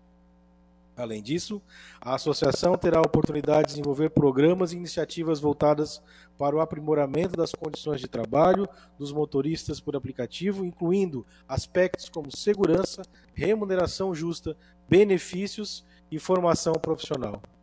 Isto contribuirá para um custo de serviços mais equilibrados e para o bem-estar dos indivíduos que desempenham este papel fundamental em nossa sociedade. Bem, depois da palavra do vereador Nelson, o Henrique Zago, que é motorista de aplicativo, foi à tribuna para falar sobre o que estava acontecendo, esse reconhecimento e também as dificuldades, principalmente a questão de segurança. Eles já fizeram duas passeatas no centro da cidade, ou carreatas, né, eh, para chamar a atenção para a questão da segurança. Alguns assaltos já aconteceram em Araranguá a profissionais do volante. Agradeço sinceramente pela oportunidade de me dirigir a todos vocês, em nome dos motoristas de aplicativo que desempenham um papel fundamental em nossa cidade. Hoje compartilho uma preocupação premente os constantes assaltos e roubos que ameaçam a segurança desses profissionais. Os motoristas de aplicativo são verdadeiros heróis modernos, fornecendo um trabalho vital de transporte em nossa cidade. No entanto, é lamentável que, enquanto realizam essa tarefa essencial, muitos de nossos associados tenham se tornado alvo de criminosos, sujeito a atos de violência e roubo. Essa situação não apenas ameaça a segurança e o bem-estar dos motoristas, mas também coloca em risco a confiança dos passageiros no nosso sistema de transportes. A associação que represento está empenhada em resolver esse desafio crescente. Estamos trabalhando em conjunto com as autoridades policiais e outras partes interessadas para implementar medidas concretas de segurança como aprimorar a comunicação entre os motoristas e as autoridades em tempo real, a fim de responder rapidamente às situações de perigos. Além disso, estamos buscando parcerias com empresas de tecnologia para desenvolver ferramentas que possam contribuir para a identificação de criminosos e a prevenção de incidentes. No entanto, nossa busca por soluções eficazes não deve ser feita isoladamente. É crucial que é, é crucial que o governo e as autoridades reguladoras se juntem a nós nesse esforço, fornecendo o apoio necessário para garantir a segurança e o bem-estar dos motoristas por aplicativo, a fim Afinal, a segurança deles reflete diretamente na segurança dos os cidadãos que utilizam nossos serviços. E com profunda gratidão que quero destacar a dedicação e o apoio exemplar do vereador Nelson Soares, que tem se mostrado um defensor implacável das dos interesses dos motoristas por aplicativo em nossa cidade. O vereador Nelson Soares compreende a importância desses profissionais e tem trabalhado incansavelmente para garantir que sua voz seja ouvida e suas preocupações sejam abordadas de maneira eficaz. Apelo para que, como representantes de nossa comunidade, unamos esforços para criar um ambiente seguro e protegido para nossos motoristas por aplicativo, garantindo-lhe a dignidade e a tranquilidade necessária para continuar servindo a nossa cidade com excelência. Juntos podemos superar esses desafios e garantir que Araranguá continue sendo um lugar onde o trabalho e a dedicação sejam recompensadas e onde todos os cidadãos possam se sentir seguros e bem atendidos. Agradeço pela atenção e pelo compromisso com essa causa crucial. Obrigado a todos. Ontem também um anteprojeto de autoria do vereador Nelson Soares, o 024-2023, foi discutido e aprovado pelos senhores vereadores. Ele propõe a inclusão da disciplina de empreendedorismo na grade curricular da educação básica na rede pública de ensino de Araranguá. A vereadora Lena Périco não só disse que votaria a favor, mas também quer discutir com o vereador a possibilidade de juntar os dois anteprojetos, porque ela tem também um anteprojeto que eh, eh, quer, e isso vai ser colocado no ano que vem, possivelmente, a matéria financeira também na grade curricular. Quem sabe colocar também esta outra, esse anteprojeto que foi aprovado ontem. Um requerimento do vereador Dirã foi aprovado e pede o envio de expediente ao superintendente do DENIT de Santa Catarina e à CCR Via Costeira, solicitando a isenção imediata da tarifa de pedágio para moradores de Araranguá que trabalham e estudam nos municípios vizinhos, caso não seja possível no momento que se faça um estudo técnico para isenção na próxima renovação de contrato. O vereador eh, fez este requerimento, que foi discutido e foi aprovado ontem. É claro que vamos esperar a resposta, que deve ser negativa se vier, mas o vereador cumpriu a sua, com a sua parte. Né? Também depois os vereadores eh, se debruçaram sobre diversas indicações, discutiram e aprovaram. O vereador Dinan pediu a manutenção do asfalto na Avenida Capitão Pedro Fernandes, no centro, em frente a Big Bom Lanches. Mas ontem ele mesmo informou que eh, acabou que essa indicação deveria, ser votada em, em, duas sessões anteriores, mas ele não pôde comparecer, estava ah, auxiliando a sua noiva que estava com problema de saúde, e na verdade esse pedido já foi atendido. Então, né, ele agradeceu, inclusive, ao atendimento que foi feito pela Secretaria de Obras. O vereador Zico pediu a revitalização, virar as lajotas, né? Ou pavimentação asfáltica na rua Manuel Francisco Costa, entre a rua Albino Pereira de Souza e a Avenida Getúlio Vargas, ali no bairro Uruçanguinha. O vereador Paulinho pediu pavimentação com lajotas e rede pluvial na rua Juarez Veiga, no bairro Polícia Rodoviária. O vereador Diego Pires pediu drenagem pluvial na rua José Otávio Anastácio, no bairro Jardim Cibele. O vereador José Carlos da Rosa, o Neno Fontoura, pediu que o município viabilize a compra de um terreno localizado no distrito de Ercílio Luz para que, posteriormente, possa ser implantado outro parque industrial no município. Vereador Nelson Soares pediu prolongamento da pavimentação asfáltica ou com lajotas na Rua das Rosas, no trecho já existente até a rodovia Jorge Lacerda. Vereador Tubinho pediu patrulhamento e colocação de material britado na rua Doutor Sabino de Barros Lemos, localizada no bairro Mato Alto. Vereador Douglas Michels pediu roçada e patrulhamento e colocação de material britado ou saibro na rua Paulino Luiz Pereira, no bairro Barranca. A vereadora Helena Périco pediu estudo técnico para implantar a política de transporte coletivo gratuito no município de Araranguá.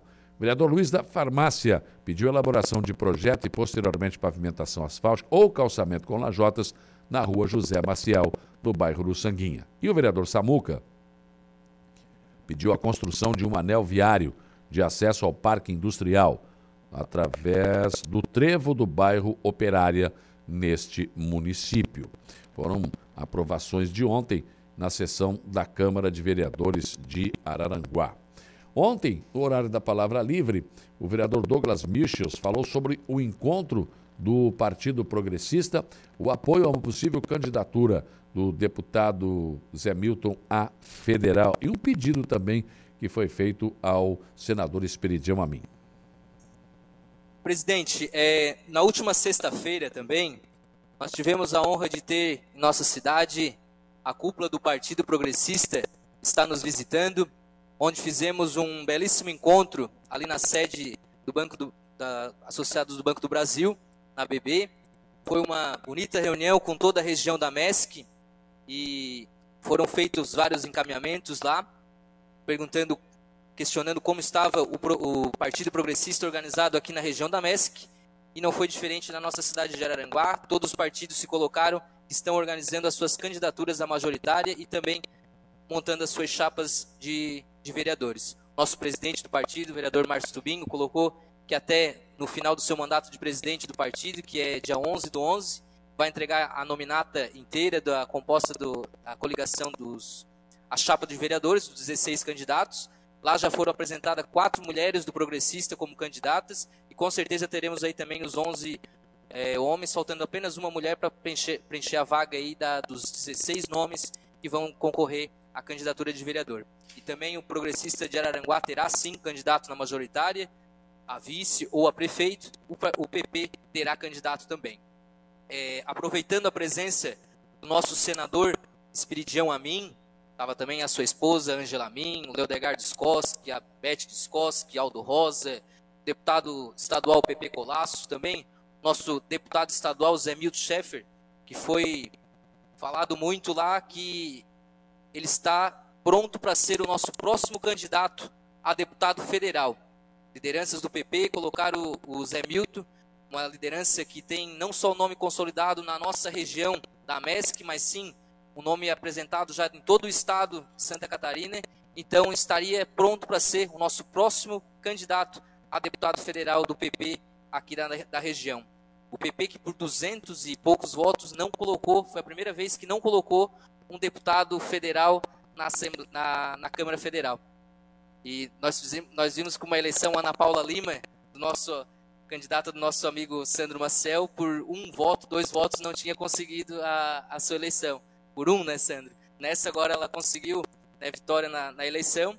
E o PP por 200 e poucos votos, então a diferença faz sim muita diferença qualquer votação. E pela primeira vez na história de Santa Catarina, o PP não colocou um representante na Câmara Federal. Por isso é importante a união do, de todos em nome do partido. E eu e o presidente do, do Progressista, nós dois vereadores do PP, entregamos então ao nosso senador Espiridião a mim é, o pedido de uma emenda né, do nosso senador, ah, com a presença também do diretor do Hospital Regional, o Christian, solicitando uma torre de vídeo laparoscopia, que seria para utilizar nas cirurgias de ortopedia e de urologia para o nosso hospital. É o equipamento que custa mais de um milhão de reais, então seria com certeza que vai ajudar muito aí se esse pleito foi atendido aí à nossa população araranguaense. Esse aparelho de laparoscopia né, é realmente muito interessante, avançaria muito na prestação de serviços aí das cirurgias do Hospital Regional de Araranguá, sem dúvidas. Também na sessão de ontem tomou posse, eh, na Câmara de Vereadores de Araranguá, o suplente de vereador Sérgio Maciel. Serginho, é mais conhecido como Serginho, é irmão do, do ex-prefeito Sandro Maciel. Ele assume por 30 dias a cadeira do vereador Jair Anastácio, que dá sequência né, a, a, oportunidades para que suplentes possam assumir na Câmara, suplentes do Partido dos Trabalhadores. A posse foi prestigiada pelo ex-prefeito Sandro Maciel, que foi convidado inclusive pelo presidente Luciano Pires e fez parte da mesa diretora, né? e também pelo coordenador regional do PT, Osair da Silva Banha, outras lideranças petistas, amigos e familiares do Serginho.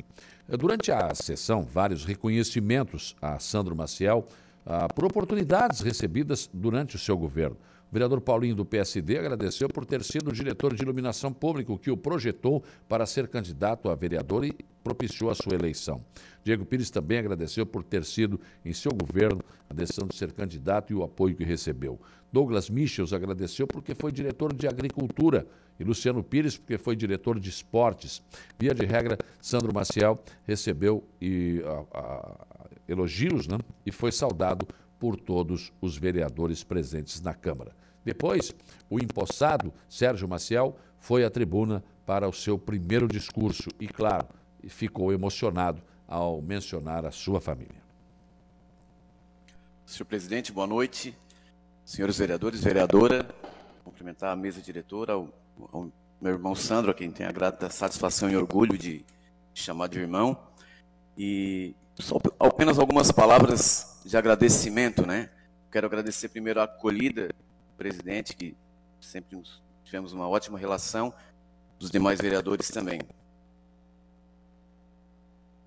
E para mim é uma data bastante especial. Eu participo de política e da vida política da cidade desde que eu tenho, sei lá, 13, 14 anos. Às vezes, nas organizações sociais, nos grupos de jovens, é, sindicato, associações, enfim. E na política partidária, como militante, às vezes coordenação de campanha. E em 2020, então, me coube uma tarefa de ser candidato. Então, eu fico muito gratificado hoje, e ainda que seja por apenas 30 dias, de assumir esse mandato de vereador. Eu não quero correr o risco aqui de esquecer de ninguém, então eu quero agradecer a todos que estão aqui hoje, vários amigos que estão prestigiando esse momento. Quero agradecer demais a minha família,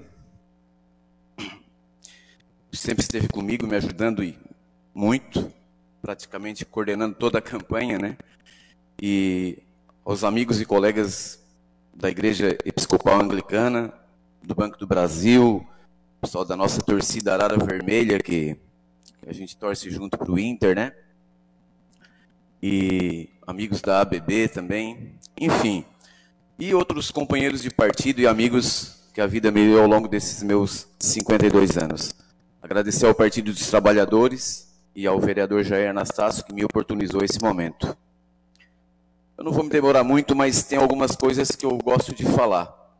E do meu ponto de vista, a política é uma arte. É a arte do diálogo, do debate, da discussão e do aprimoramento de ideias e de convicções. E esse lugar aqui, o parlamento, é o lugar, lugar mais apropriado para isso. Um filósofo chamado Aristóteles dizia que a política é a ciência que tem por objetivo a felicidade humana. E eu não vejo de outra forma se não for nesse sentido. Só existe sentido um cidadão participar da vida política se for para buscar alternativas, soluções e ações que façam com que a vida das pessoas seja realmente melhor. Ao longo dos anos, todos nós conhecemos vários tipos de políticos. Aqueles que se dedicam aos interesses pessoais, aqueles que se corrompem, aqueles que se apaixonam pelo poder e não gostam de sair dele. Mas também conhecemos os melhores, que são aqueles que estão na política por entender que a política é a melhor forma de mudar a sociedade, de melhorar a vida das pessoas. Eu humildemente me enquadro naqueles que acreditam que a política é a forma mais eficaz, mais eficiente e é ainda a mais correta de fazer as mudanças que nós precisamos.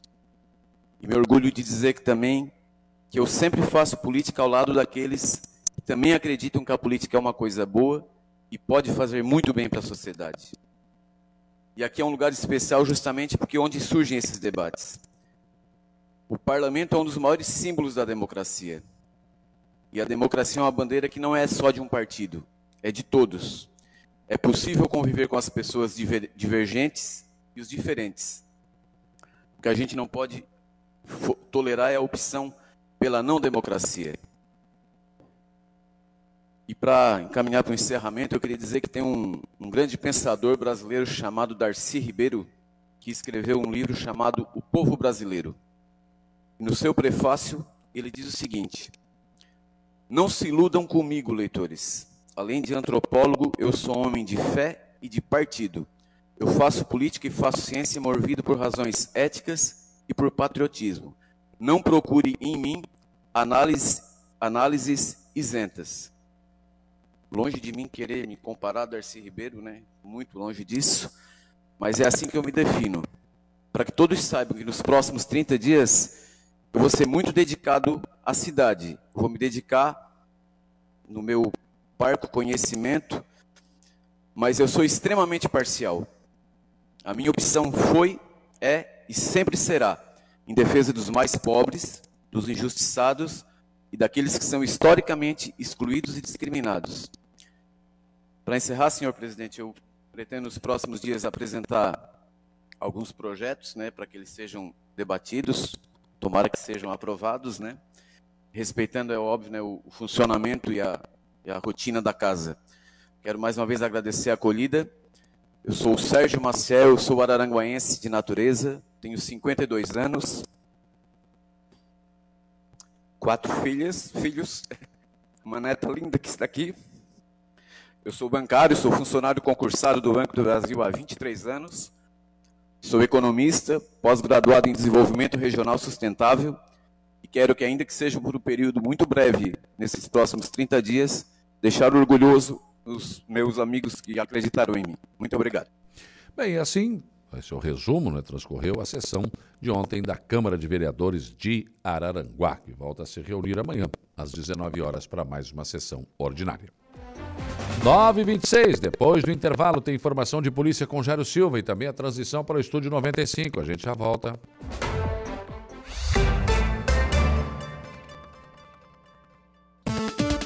Polícia, oferecimento Vigilância Radar, Pontão das Fábricas, Estruturaço, Loja de Gesso Acartonado, Eco Entulhos, Limpeza Já, Fone 99 600 8000 e Castanhetes Supermercados. 937, informação de polícia, Jairo Silva. Olha, pois não, Saulo. Assaltante invade e rouba farmácia em Sombrio. A Polícia Militar registrou uma ocorrência de assalto à mão armada na noite de ontem, segunda-feira, dia 14, em Sombrio. Uma guarnição da PM foi acionada por volta de 20 horas e 30 minutos e se dirigiu para o local do crime, uma farmácia localizada na Avenida Papa João 23, no bairro São Luís, em Sombrio. No local, os policiais militares conversaram então com um funcionário que relatou que um homem que trajava um moletom de cor preta, calça jeans clara e tênis de cor azul invadiu o estabelecimento e anunciou o assalto. O criminoso exigiu dinheiro do caixa, fazendo menção de estar armado, porém a vítima do roubo não viu a arma. O autor do crime fugiu após roubar uma pequena quantia em dinheiro. Depois que o criminoso deixou a farmácia, o funcionário então acionou a polícia militar. Conforme imagens do sistema de segurança da empresa, foi constatado que as características do criminoso são muito parecidas com o autor de um outro roubo à farmácia praticado em Sombrio. Diante dos fatos, os policiais militares confeccionaram um boletim de ocorrência.